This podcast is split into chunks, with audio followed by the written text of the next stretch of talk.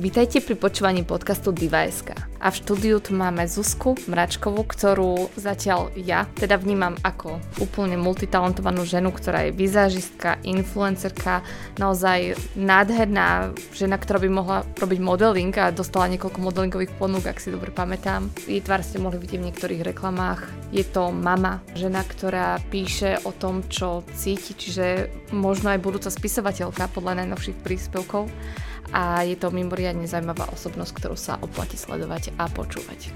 Ďakujem. Nemám čo iné na to povedať, iba že ďakujem veľmi pekne. Ženy. Ako my. Podcast magazínu Diva.sk. Diva.sk.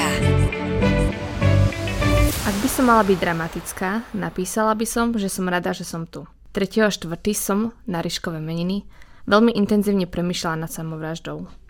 Odišla som z domu, Urobila som scénu pred svokrovcami, povedala manželovi, že ho nenávidím a vlastne som len nenávidela samu seba. Nevedela som čo ďalej. Nechcela som ďalej. A predstavovala som si, aké by to bolo, keby som odišla. Navždy. Uprosila som manžela, aby nevolal sanitku. Nasledujúci deň som ale volala mojej psychiatričke a dala mi najskorší voľný termín, ktorý sa dal. Odvtedy k nej chodím veľmi intenzívne.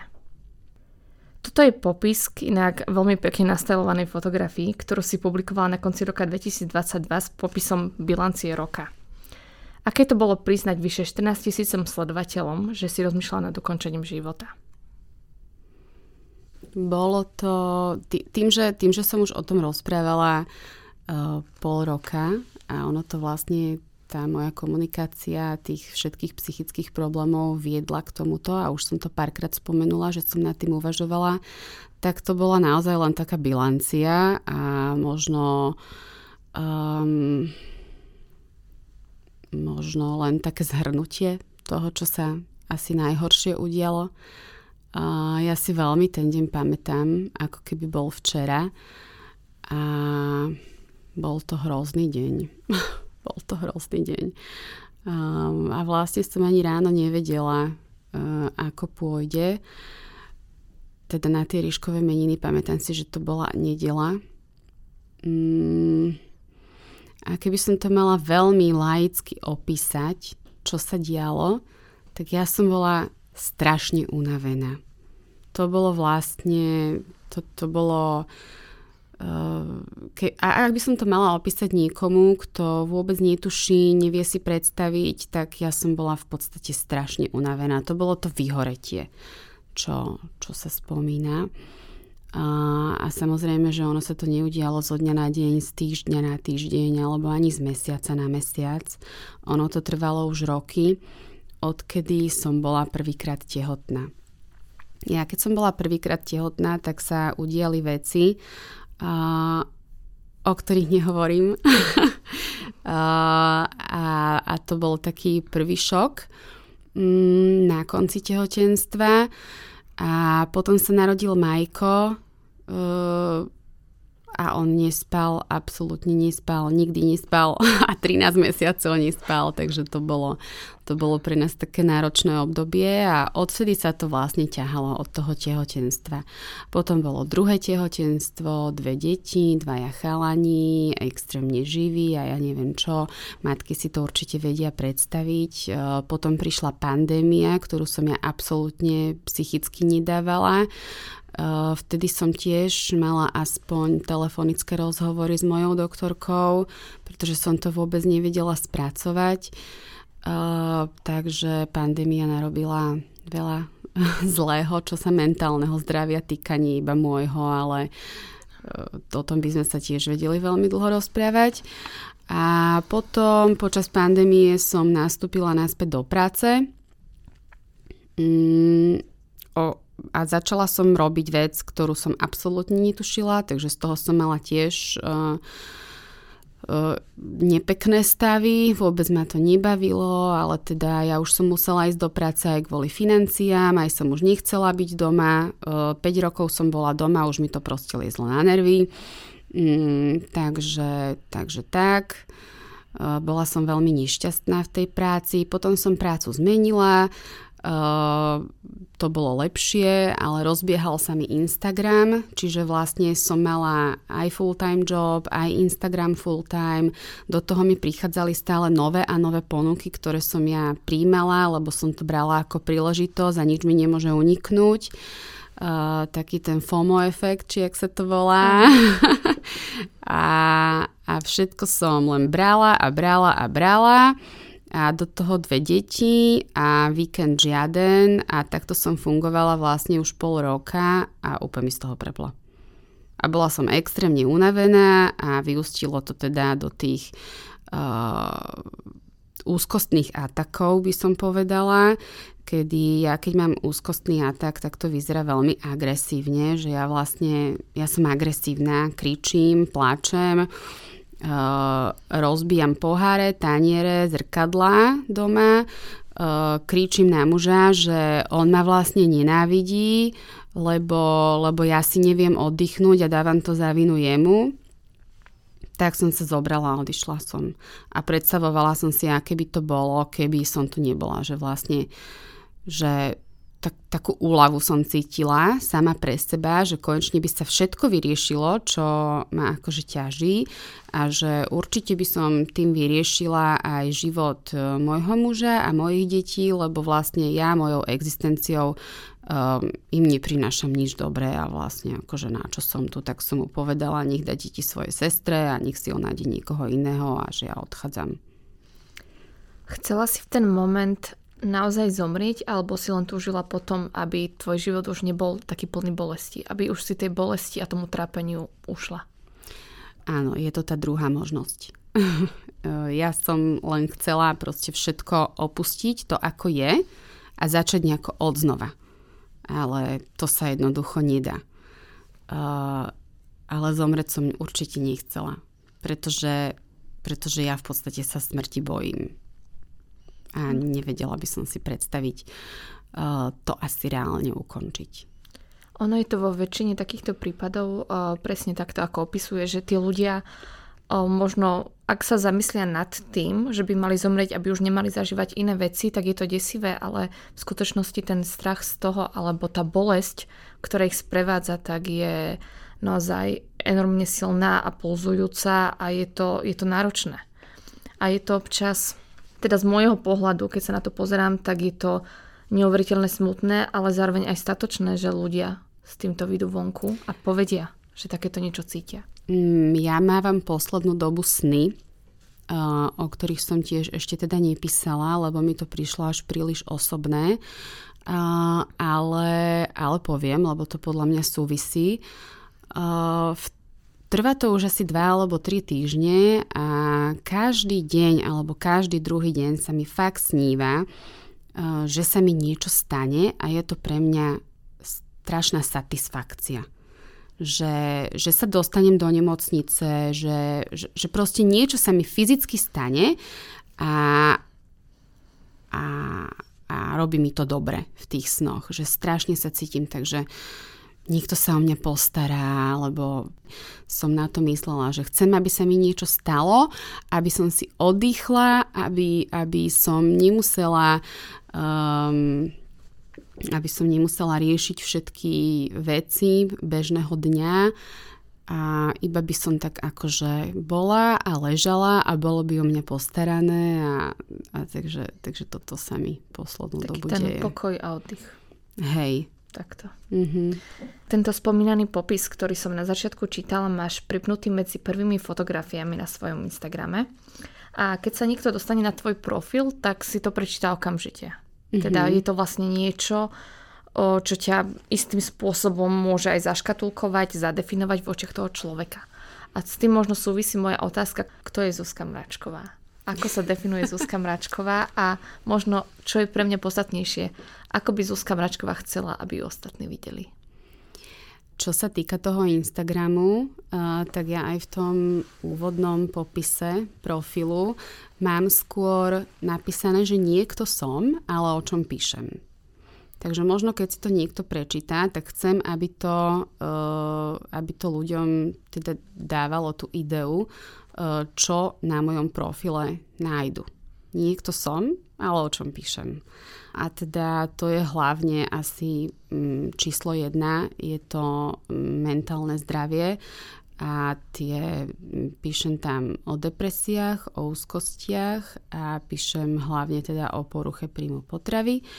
A, takže Takže toto sa ľudia dozvedia na mojom profile. A samozrejme, že tam mám potom aj, že som aj matka, som aj mm, som aj ja, som aj neviem kto, ja som, ja som tak veľa ľudí by som povedala, ja sa, ja sa tak mením ako taký chameleón, pretože um, sa baví ma aj beauty, baví ma make-up, baví ma ja neviem čo, fotenie, natáčanie, reklama, baví ma strašne veľa vecí, ale a toto všetko vlastne som ja.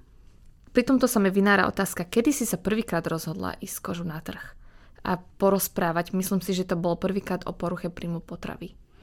Mm, bolo to ešte skôr. Ja som úplne, že prvý príspevok, ktorým som ako keby tak nejako začala Instagramovať a blogovať. Ja som mala aj blog, ale teraz tam proste neprispievam, ale chcela by som si ho znovu založiť, ale to je jedno. Prvýkrát som napísala o, o tom, že som nemohla kojiť. A cítila som sa veľmi sama, že všetci ostatní môžu kojiť a ja som nemohla a nehovorilo sa o tom, že sú ženy, ktoré naozaj akože uh, fyziologicky kojiť nemôžu. Um, a ja som mala na to strašné nervy, lebo bola som označovaná za lenivú, za to, že som sa málo snažila, za to, že ja neviem čo. Ja si, ja si myslím, že len málo žien E, robilo viac ako ja, aby vlastne kojiť mohli. A mala som z toho nepekné stavy. E, bola to tam taká jemná popôrodná depresia, kedy ja som si reálne myslela, že, že ma môj syn nebude mať rád, e, lebo som ho nekojila. Bola som presvedčená o tom, že bude hlúpejší, že bude menej zdravý, že bude ja neviem aký, len preto, lebo som ho nekojila. Že nebudeme mať to puto, o ktorom sa hovorí a o tomto som ja začala písať, že to je blbosť. Uh-huh. A že existujú ženy, ktoré kojiť nemôžu, um, aby sa necítili same, tak ako som sa cítila sama ja. Uh-huh. Presne dať im najavo, že you are not alone v tomto trápení, uh, ktoré máte, lebo ja som tu napríklad tiež jedna z tých. Čiže dalo by sa povedať, že si si uvedomovala nejakú silu komunity alebo niečo takéto. Mm-hmm. Chcela som, aby sa ľudia so mnou vedeli stotožniť. To bolo asi, to, preto som to vlastne mm-hmm. napísala. A bolo to pred 5 rokmi, takto vo februári, pamätám si to. Áno, a stotožnili sa? Áno, začalo mi písať strašne veľa žien, že, že mi teda ďakujú, že konečne to niekto povedal, že existujú ženy, uh, ktoré kojiť nemôžu. Nie len preto, že by nechceli. Ale hlavne ja som aj chcela dať, uh, chcela som dať najavo to, že aj keď sa žena rozhodne, že kojiť nechce, aj keď môže, tak je to v pohode, lebo je to jej rozhodnutie. A, a takú message som ja vlastne chcela odovzdať tomu môjmu malému vtedy uh, Insta svetu. Mala som tam 160 ľudí pred tými 5 rokmi, to si pamätám, a 40 lajkov a prišlo mi to, že ježiš, že wow. A bola som strašne nadšená, že ako to malo super odozvu. Uh, tak som potom postupne začala písať uh, Samozrejme, že vtedy som bola na materskej, takže som sa zaoberala deťmi a tak ďalej a tak ďalej. Písala som najmä o deťoch a potom postupne som začala otvárať aj tie ostatné veci, ktorými som si v minulosti alebo aktuálne prechádzala a prechádzam. Takže tak. Aké bolo otváranie týchto tém o, aj po, po nejakom období? Spomínala si teraz to kojenie, o, následne nasledovali úzkosti, ani depresie, o PPP, takže aké to bolo? Bol za každým taký ten možno dobrý pocit, že vytvorím komunitu, alebo tam bola možno štipka strachu? Mm, ja som, ja som do toho nešla s tým, že mm, idem vytvárať komunitu, alebo ja vlastne ani neviem. Ja som, ja som proste len o tom chcela písať, lebo viem, že sa o tom hovorí málo.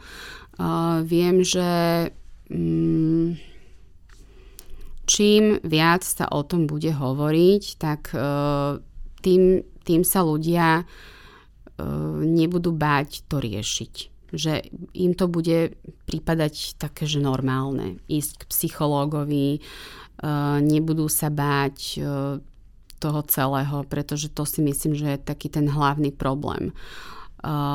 Že my aj vieme, že teda tieto problémy sú a existujú, ale nebať sa ich riešiť, pretože ja by som veľmi chcela, aby sa to tak nejako odtabuizovalo, že teda chodím k psychologovi, chodím k psychiatrovi, užívam antidepresíva, ja neviem, volá som na psychiatrii alebo čo, aby, aby, to, aby sa to bralo v spoločnosti akože že to je v pohode a nie, aby sa teraz uh, o mne za chrbtom rozprávali, že no, to je tá, viete, tá, ktorá akože je na hlavu, ale aby to bolo normálne. Ako keď ide každý na jedenkrát ročne na ginekologickú prehliadku, tak e, by každý mal ísť aj na nejakú psychologickú poradňu. Aj viackrát, aj viackrát do roka, jednoznačne.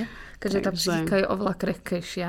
Hej, takže bolo, bolo to také e, z mojej strany skôr od tabuizovania, alebo snažiť sa aspoň v tej mojej komunite e, o tom, o tom hovoriť a a otvárať tieto témy, pretože aj keď sa naozaj uh, influenceri niektorí snažia o tom hovoriť, tak aj tak je to málo a treba, aby o tom hovorili aj menšie účty, ako som ja. Um, a tak, ja som sa potom, ako som teda mm, začala o tom hovoriť, tak aj kamarátky sa mi s tým zdôverili, o ktorých som možno nevedela, alebo o ktorých som tušila, ale nikdy to nikomu nepovedali a potom prišli za mnou, no že ja som bola v Pezinku a nikto o tom nevie, ani s kamarátov, lebo sa za to hambím. Hm. A vnímala si to ty niekedy ako tabu? Myslím tu celkovo psychiatriu, antidepresíva, to, že človek by mal vyhľadať pomoc psychologa. Ja si myslím, že som to nebrala ako tabu. Ja som len skôr bola voči tomu taká uzavretá.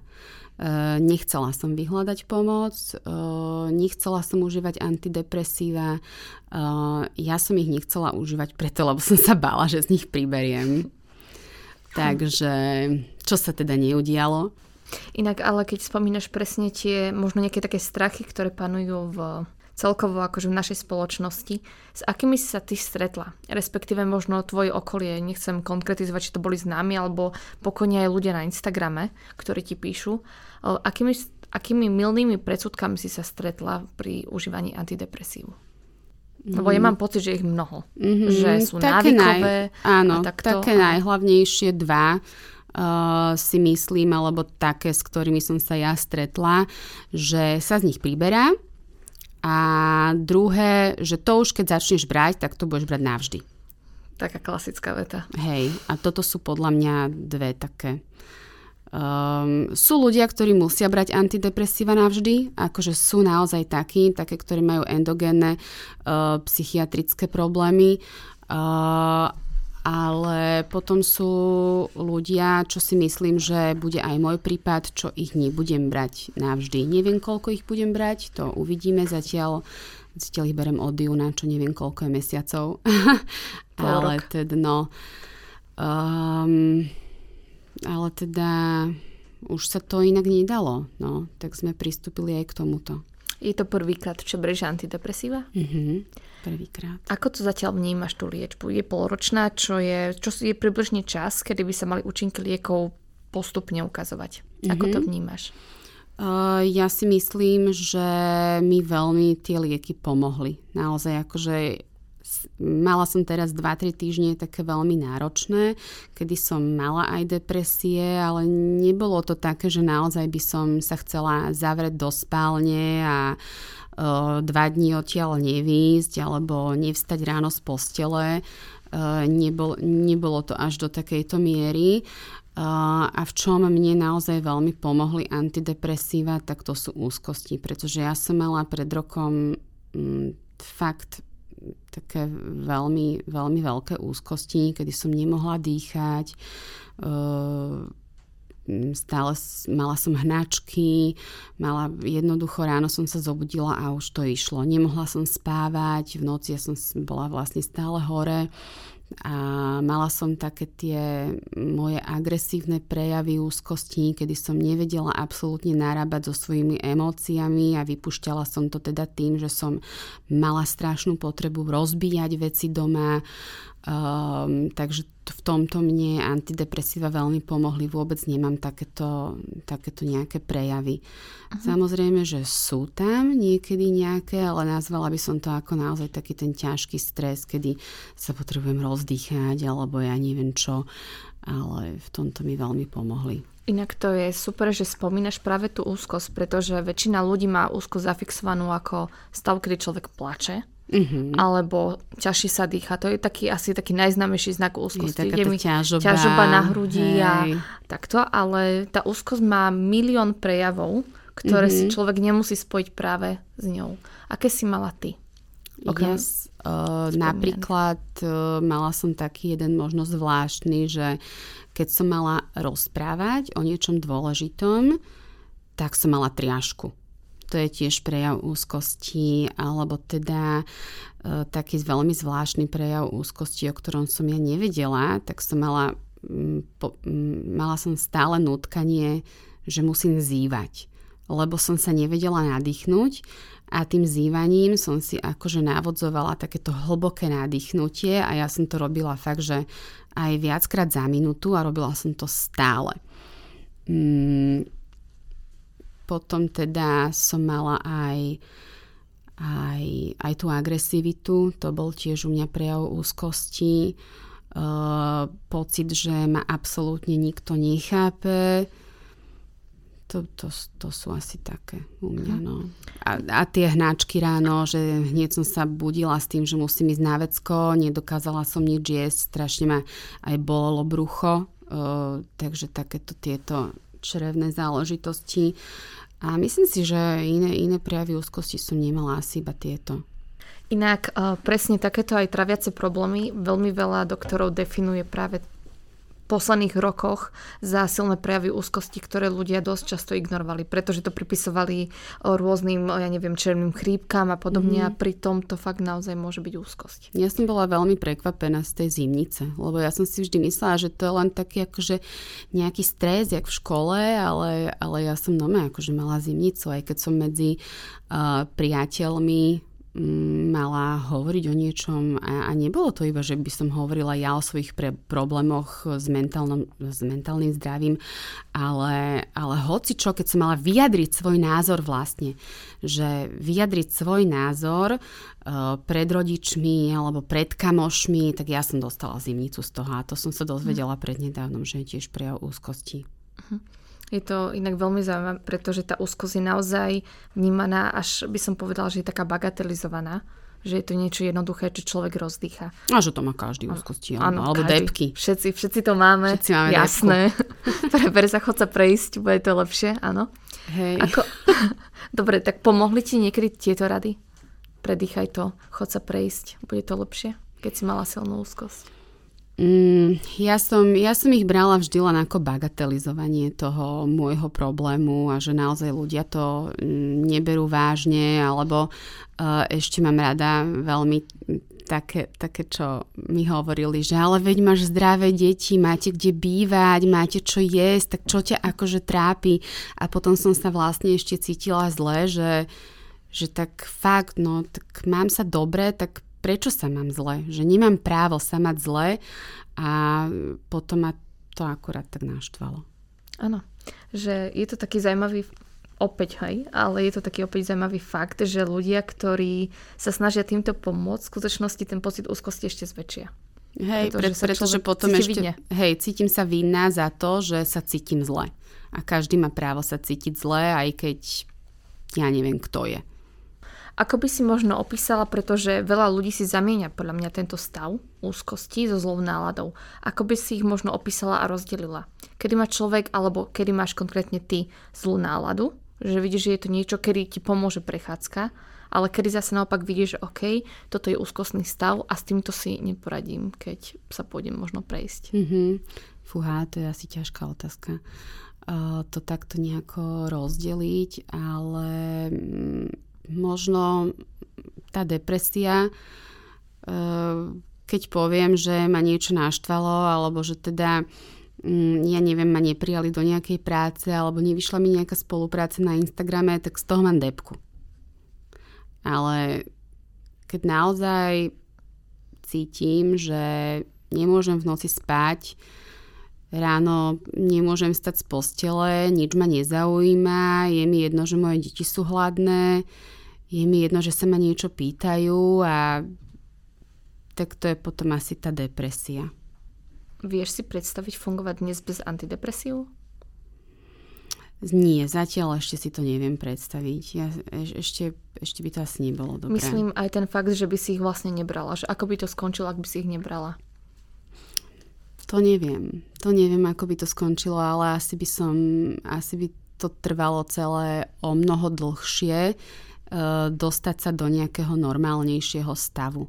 Uh, moja doktorka, ku ktorej chodím už 11-12 rokov, samozrejme s prestávkami, nie non-stop, uh, tak ona mi vždy hovorila, že zvládneme to aj bez liekov. Že naozaj to vidí, že zvládneme to aj bez liekov. A ja keď som k nej minulý rok v apríli znova začala chodiť, tak najprv mi dala lieky, ktoré ma mali trošku utlmiť, také tie agresívne stavy, mala som z nich lepšie spávať, uh, tak uh, ona mi ich počase asi po mesiaci zobrala a ja sa pýtam, že a čo teraz? A ona, že nič, že zvládneme to aj bez liekov, že, že určite to bude fajn. No a ja som jej asi po dvoch alebo troch dňoch písala v noci mail, že, že ja som mám fakt zle, že nedávam to. Uh, tak mi na druhý deň volala, opísala som jej teda tie stavy, aké mám.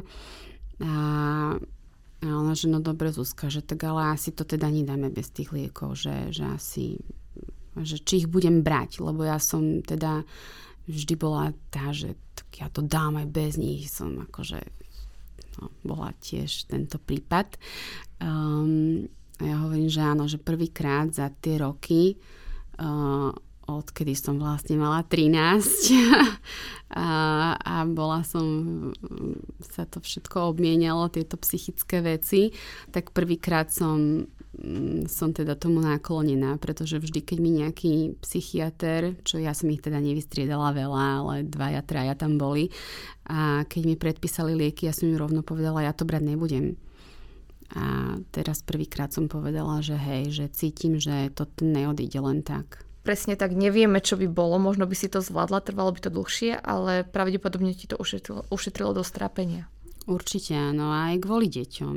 Aj akože to no, ja si pamätám na tie momenty spred roka, uh, kedy sa Majko chodil pýtať, že prečo ja stále plačem, alebo v noci sme sa hádali s mužom, kedy ja som proste dostala v noci amok o druhej, tretej a začala som mu vypisovať SMS-ky, ako ma on nenávidí, uh, ale a potom no potom som začala kričať a čo ja viem čo a Majko teda sa samozrejme na to zobudil a toto som už vnímala, že toto je fakt zle, že toto akože nemôžu vidieť tie deti, nemôžu mať oni takúto uh, spomienku na, na to, že čo, čo mama robila. Proste, proste nie. Takže, takže vtedy som ja vedela, že toto sa nevyrieši len tak a treba to čo najskôr vyriešiť. Teda aj keď by som to možno zvládla bez tých liekov, ale ja som vedela, že toto treba riešiť hneď, že ja nemôžem čakať pol roka. Snažili ste sa to s manželom nejako vysvetliť deťom? Čo sa to deje? Prečo mamka často plače? Prečo sa teraz viac hádame? Prečo možno tie veci nie sú... Ja si to nepamätám. Vytiesnila si to? Mm, ja si pam, pamätám si také záblesky, ja som sa zatvárala vlastne do spálne a tam som sedela na takej sedačke um, a tam som revala. A ja, ja už si to veľmi nepamätám. Ja som im asi povedala, že, že som unavená, alebo že som smutná a že teraz, teraz ma nechaj. Manžel ich zobral aj von niekedy, nech sa idú prejsť, nech ja som sama. Ale Nepamätám to si to. je inak úplne úžasné, ako tvoj manžel taktiež ako v tom kooperoval a celkovo vytvoril ti ten priestor, že ti ho dal, že OK, chápem, teraz potrebuješ byť sama, že je to úplne, že... A zo začiatku teda, eh, kým, kým som mu ja tiež dokázala nejako povedať, že čo sa deje, tak prešiel týždeň, inak sme, inak on si podľa mňa myslel, že som na ňo náštvatá, že, že čo on urobil, že teda ja sa takto správam, ale potom uh, ja som mu to ani nepovedala osobne, ale mm, nahrala som mu tuším WhatsApp správy, kedy som mu povedala, že teda čo sa deje, že toto sú proste nepekné stavy a, a, a tak. A potom vlastne asi pochopil, lebo dovtedy sme sa nebavili, nerozprávali sme sa, to bolo pár dní. Takže až keď som mu ja dokázala povedať, ako to mám a ako to vnímam, tak až potom vlastne sa do toho nejako zapojilo, že dobre, tak poďme to riešiť. To je akože naozaj úplne obdivuhodné a neviem, či si tak uvedomuješ, ale aj to, ako sa snažíš tieto témy odkrývať a rozprávať o nich, tak vďaka tomu budú mať tvoji synovia úplne iný. Inak, Ježiš, ja inak budú, to budú mať úplne krásne, lebo inak to uvidia jednak, že tieto témy, že ono sa to deje. Zase chrániť ich predtým sa asi nedá. Ono sa to deje.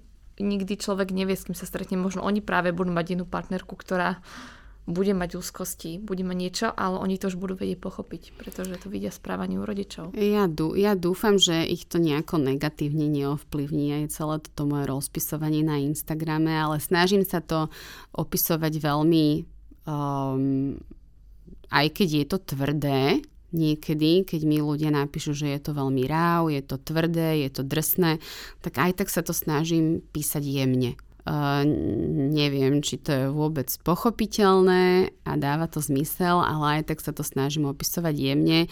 Všetko sa snažím opisovať uh, teda na Instagrame, inde sa vlastne nerozpisujem ani. Uh, všetko sa snažím písať iba z vlastnej skúsenosti a zo svojho vlastného prežívania, pretože mm, nemám mm, nemám to vzdelanie na to, aby som ja mohla nejako edukovať o týchto témach. Nie som ani psychológ, ani psychiatr, takže všetko, všetko iba z vlastného prežívania a ako som to mala ja a čo si vlastne ja myslím, že pomáha, nepomáha. Uh, a to mi inak pri tomto napadá, že veľmi veľa ľudí si myslí, že tým, že si človek uvedomí, že má úzkosť, alebo tým, že teda dobre, dostanem antidepresíva, že problém je vyriešený.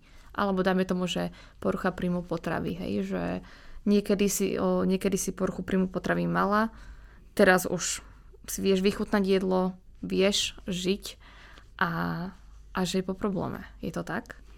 Nie je to tak. E, ja si veľmi dobre spomínam na slova teda mojej doktorky, e, ktorá mi jasne povedala, že, že Zuzka, ale tým, že e, tým, že ty budeš teraz brať teda tie antidepresíva, tak aj tak najväčšiu prácu musíš odviesť ty to, čo urobia tie antidepresíva, aspoň z toho, čo mi ona povedala, je, že oni pomôžu vyplaviť tie nahromadené emócie, s ktorými si ja neviem rady a ktoré mi spôsobujú tie úzkosti a tie depresie.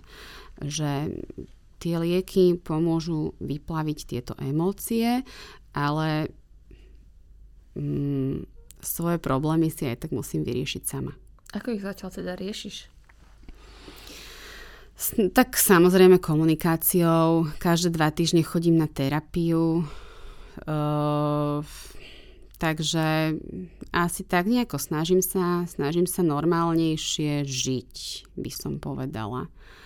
Snažím sa jesť, snažím sa tešiť z maličkosti, lebo to je môj veľký problém. Ja sa absolútne neviem tešiť z maličkosti a vedieť sa tešiť z maličkosti nie je iba tak um, pretože ja som typ osoby, ktorá chce stále viac a všetko je málo. A keď uh, si odfajknem jednu vec, tak si vymyslím novú, ktorá je nedosiahnutelná a potom sa opúšťam nad tým. Um, to znie takže... inak celkom ako taký dosť veľký nátlak na samú seba. Hej, hej, no to moja doktorka hovorí, že, že ja som taký seba tyran, že veľmi rada si ubližujem, veľmi rada si nadávam, že aká som vadná, aká som hlúpa, aká som ja neviem aká. Takže, takže snažím sa toto nerobiť, snažím sa naučiť sa, že uh, aj keď niekedy k nej prídem a poviem jej, že zase som vrieskala na deti ako úplný dement, tak, tak ona mi povie, že no nie ako úplný dement, ale proste to je normálne, že vrieskame na deti, je to proste ako, že je, je, je to normálne, hej, akože samozrejme, že nie je furt a, a ja neviem čo, ale vedieť potom aj tým deťom odkomunikovať, že dobre, tak prepad, že som na teba kričala, alebo mám teraz ťažšie obdobie, alebo bola som nervózna z tohto a z tohto, s tebou to nesúvisí a, a tak ďalej a tak ďalej. Takže snažiť sa prijať tie svoje emócie ako sú a netrestať sa za ne, pretože to je tiež jedna z vecí, ktorú som ja robila, či už tým vrácaním alebo nejedením. Jednoducho som sa trestala za to všetko. Uh, za tie svoje emócie alebo za to moje telo alebo už za všetko. Takže snažím sa, snažím, učím sa mať sa rada. Tak by som to povedala v jednej vete tento trend self-love a rôznych o, sloganov, ktoré ti majú hneď, alebo afirmácií, ktoré ti majú priniesť lásku, je teraz veľmi populárny. Mm-hmm. Neviem, či si ho zachytila, ja teda ho vnímam veľmi intenzívne, pretože naozaj všade. Všet, o, vš, vzdielajú ho mnohé influencerky, dokonca na TikToku sa objavil taký, taký trend syndrom šťastného dievčaťa, sa to volá. Mm-hmm a to je o tom, že vlastne tie ženy si majú ako keby afirmovať veci a oni prídu a majú v to veriť a ako keby takým tým eh, myšlienkovým, to náhle myšlienkové zmenenie. Psychológovia predtým zdvíhajú prst, že ono to tak nefunguje. Mm-hmm. Že je to komplikovanejšie. A k tomu sa mi taká črta, taká otázka, že je tá sebaláska niečo, čo by človek fakt dosiahnuť rýchlo, instantne? Je sebavedomie niečo, čo naozaj si človek vie vybudovať len tak, Neviem veľmi dobre na toto odpovedať, lebo ešte som tu self-love nedosiahla. tak ale z toho, že sa o to usiluješ roky, hmm. mohla, by si povedať nejaké tú svoj, mohla by si povedať nejakú tú svoju skúsenosť? Ja si myslím, že self-love e, nie je len taký veľmi uh, jednoduchý pojem, ale ono to súvisí s absolútne všetkým. Súvisí to s tým, že um, dovolím si oddychovať, dovolím si povedať nie, uh, dovolím si možno rozviazať nejaké priateľstvá, ktoré uh, nefungujú alebo ktoré mi ubližujú. Um, napríklad aj na tom Instagrame, že nesledujem ľudí, ktorí, mi, ktorí ma rozčulujú jednoducho dám unfollow, aj, aj to by sa možno mohlo nazvať ako taká self-love, lebo, lebo proste nerobím si tým zle, sama sebe sa snažím neškodiť.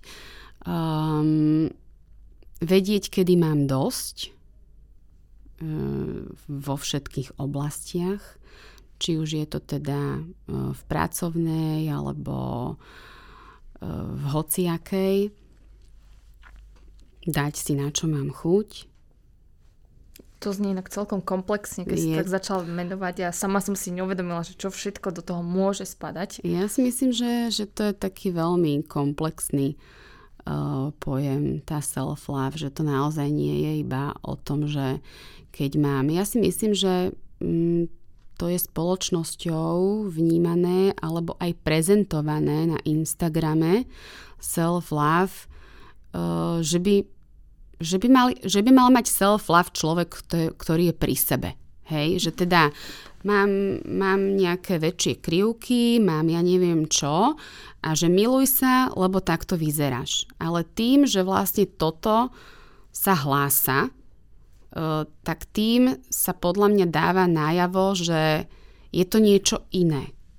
A to podľa mňa, mm, takto to byť podľa mňa nemá, pretože self-love by mal mať človek, ktorý je XS, ktorý je M, L, XL a ne, nemali by, to, nemali by self-love hlásať len ľudia na Instagrame, ktorí sú XL. Proste hm. po, potom, potom to podľa mňa dáva takú ilúziu toho, že, že osta- všetci ostatní tu self-love majú a títo ľudia nie.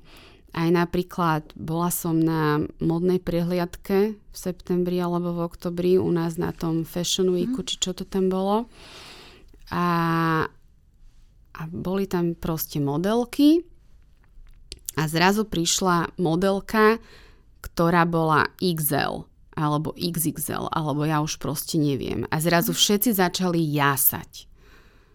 A, a to podľa mňa len uh, to umocnilo to, že je iná a, a pome to akože všetci teraz obdivovať, alebo neviem akože... to veľmi dobre vyjadriť, ale ale jednoducho, keby tam boli všetky XL, tak by to malo nejaký zmysel, ale nie, že všetky sú XS a príde jedna a všetci jasame. Tým jej len dávame najavo, že je iná ako tie ostatné.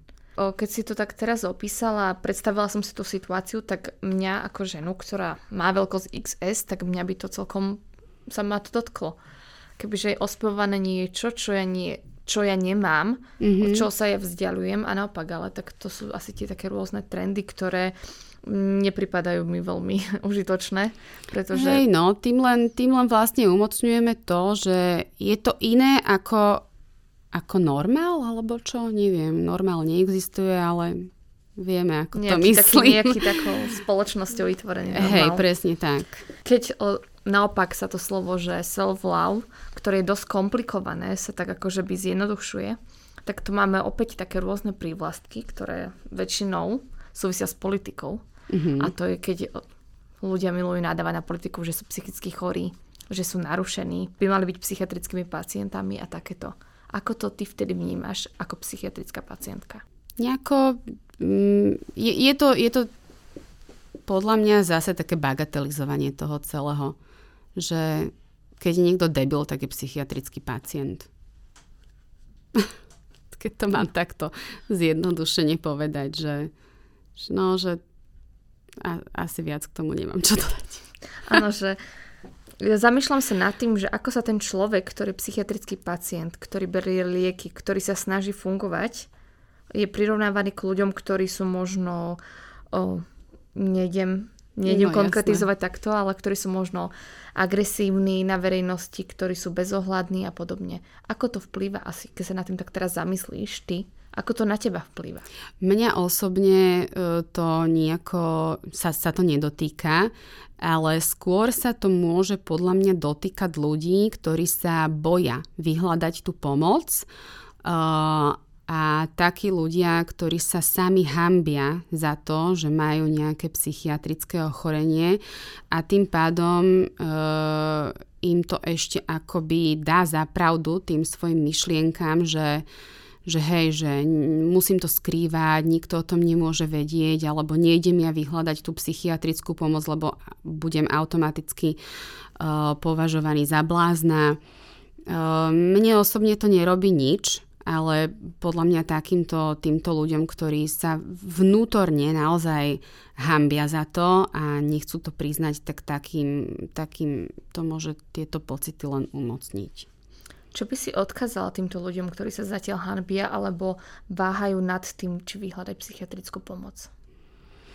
Um, ja neviem, kde by som bola, keby som ju nevyhľadala. Uh, ja by som sa asi ugrcala k smrti, to si myslím.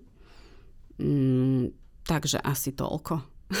že, mi, že mi to určite zachránilo život, že som o tom niekomu povedala. Samozrejme, že um, najprv ono to malo istú postupnosť. Najprv som sa zdôverila kamoške, potom viacerým kamarátom, ktorí mi pomohli vyhľadať psychiatričku. Um, takže určite o tom hovoriť a povedať to. A aj keď nejdem hneď vyhľadať odbornú pomoc, tak zdôveriť sa niekomu, komu dôverujem alebo o kom si myslím, že by mi vedel pomôcť, vypočuť ma. Takže určite zdôveriť sa niekomu. Uh, to je podľa mňa krok číslo jedna. Či už je to partner, kamoška, alebo ja neviem kto. Kedy by mal človek pristúpiť k tomu kroku číslo jeden? A kedy, Čo najskôr. čo najskôr. Už len keď sa cítim zle. Áno, že ja neviem, kedy ty považuješ, alebo možno keď sa pozrieš na seba, vyhľadal si dostatočne skoro, alebo si tak hovoríš, že mohla som to už urobiť skôr. No ja si myslím, že preto, že som ju vyhľadala príliš neskoro, to celé ešte doteraz trvá. Čiže lepšie je Takže- skôr prevencia. No určite, určite skôr. Ja som, ja som začala vrácať, keď som mala 13 rokov a prvú pomoc som vyhľadala na vysokej škole. Takže, To takže je- to bolo extrémne neskoro. Možno v nejakom druhom, treťom ročníku tr- v treťom ročníku na vysokej škole som prvýkrát vyhľadala pomoc e, psychiatra a odtedy to bolo len horšie a horšie a horšie, mm, až kým som potom nespoznala svojho muža.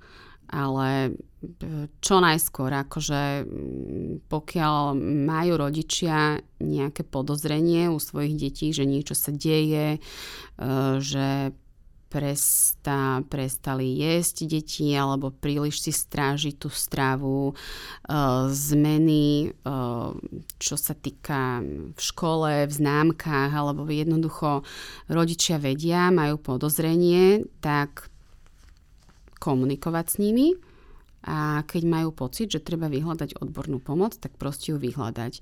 A nemyslieť na to, ježiš, ale čo povie teraz babka, alebo čo povie teraz suseda, že ja chodím akože s psycho- k psychologovi s deťmi, alebo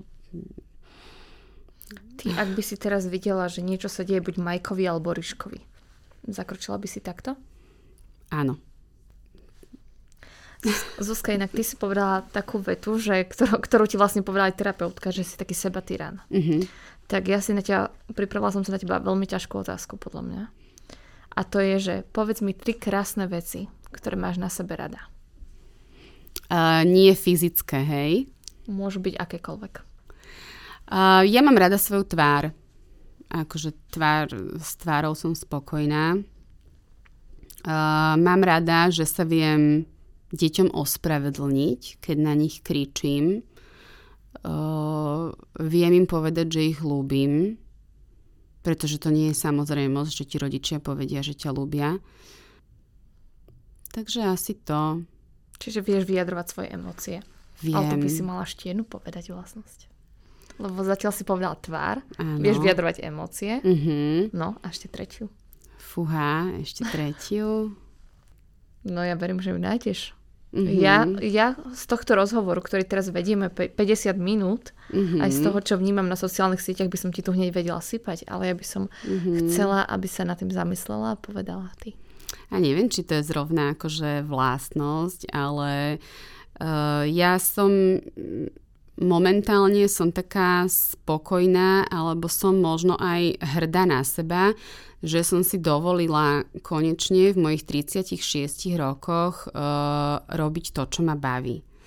Um, takže možno, možno to, že, že jednoducho snažím sa teraz ísť si za svojím a, a, a robiť proste to, čo ma baví. Tak mo, možno to je to? To sa počíta? Áno, áno, veriem. Dobre. Som veľmi rada. Takže ďakujem ti krásne za rozhovor, Zuzka. Bolo Ďakujem to aj ja. inšpiratívne, asi naozaj odvážna a veľmi inšpiratívna žena. Ďakujem veľmi pekne. Ženy ako my. Podcast magazínu Diva.sk. Diva.sk.